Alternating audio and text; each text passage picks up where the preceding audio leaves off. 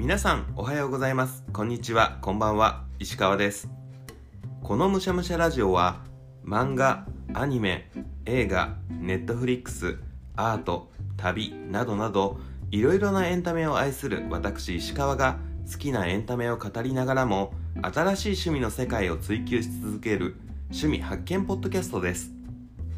ただ語るだけじゃなくて僕が知らない楽しみを満喫している人に話を聞いて新しい世界に触れることもやってみようと思います。ちなみに何でも味わってみようということで「むしゃむしゃラジオ」というタイトルです。いやーさらば青春の光さんの YouTube はご覧になりましたか？めちゃくちゃ面白かったですね。森田さんに僕の間に突っ込んでいただいてお笑いファンさらばファンとして一つ夢が叶いました。だんだんとこの収録にも慣れてきたのであの間はもう出ないと思うので間ファンの皆さんすみません。先に謝っておきます。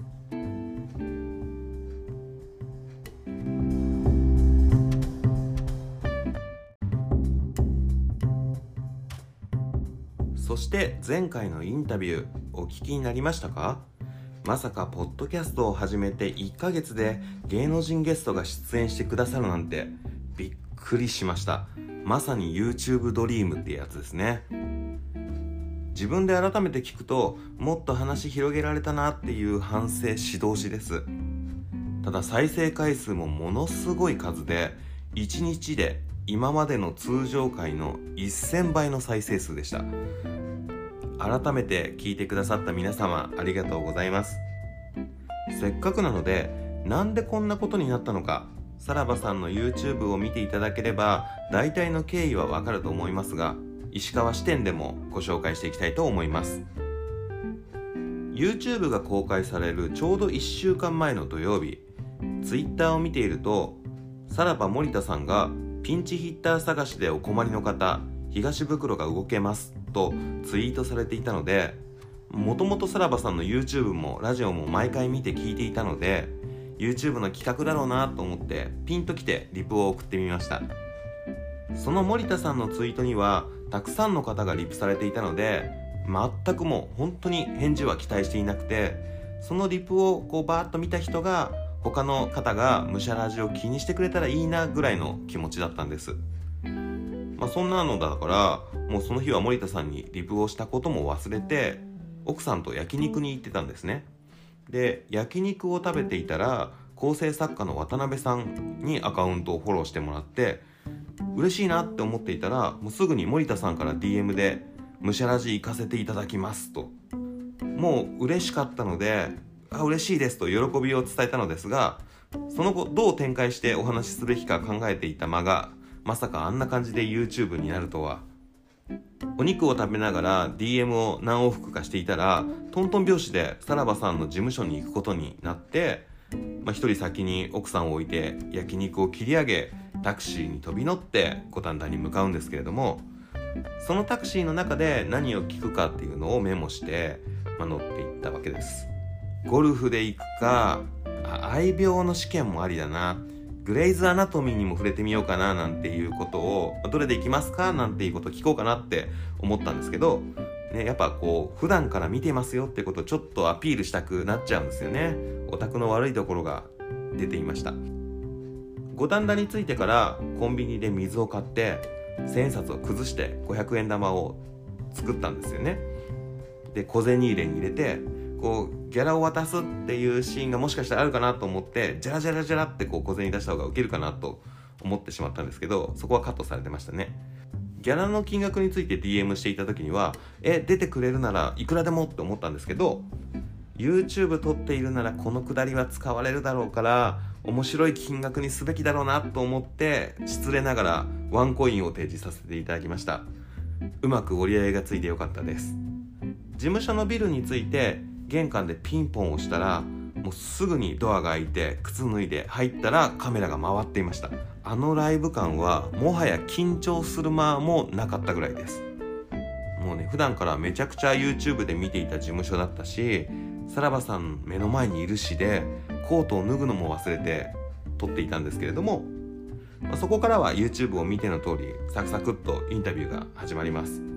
東袋さんとお話をさせていただいている時に袋さん越しに森田さんが作った DIY の棚やその本棚にある漫画が見えたり足元に会長や専務あの猫ちゃんの会長や専務がこうじゃれてきたりとかちょっとね途中話に集中できなかった部分もあってちょっとね深掘りできなかった一つの要因かなと思います。やっぱりファンとしては聖地巡礼みたいなところもあってわすごい全部本物だみたいな感じのでちょっと気は散ってしまったところは確かにあったかなと思います。でもインタビューが結果短くなったことがそれが笑いにつながったっていうのはちょっと良かったかなとも思います。一線級の芸人さんと会話しながらあこのまま終わった方が面白いのかちょっと引き延した方が面白いのかというこう駆け引きというか進行しながら YouTube が作られていくこのラジオが作られていくっていう感覚はこうずっとこう視聴者として見ていたひな壇を仮想ひな壇経験みたいで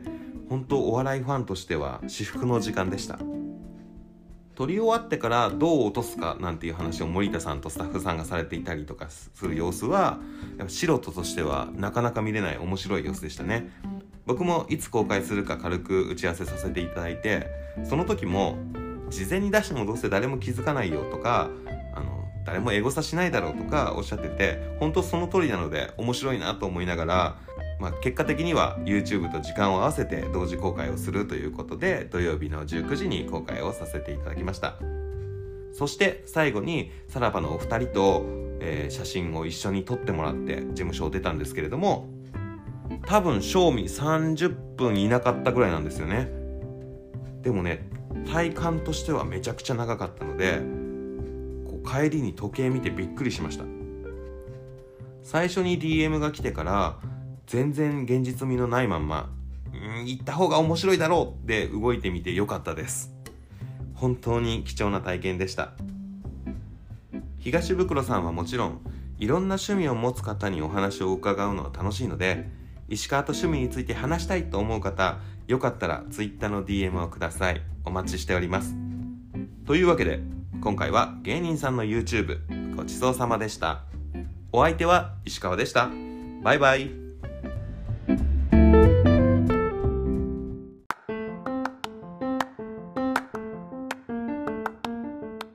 とここで一旦収録を終わりにしたんですけどすごいことが起きました。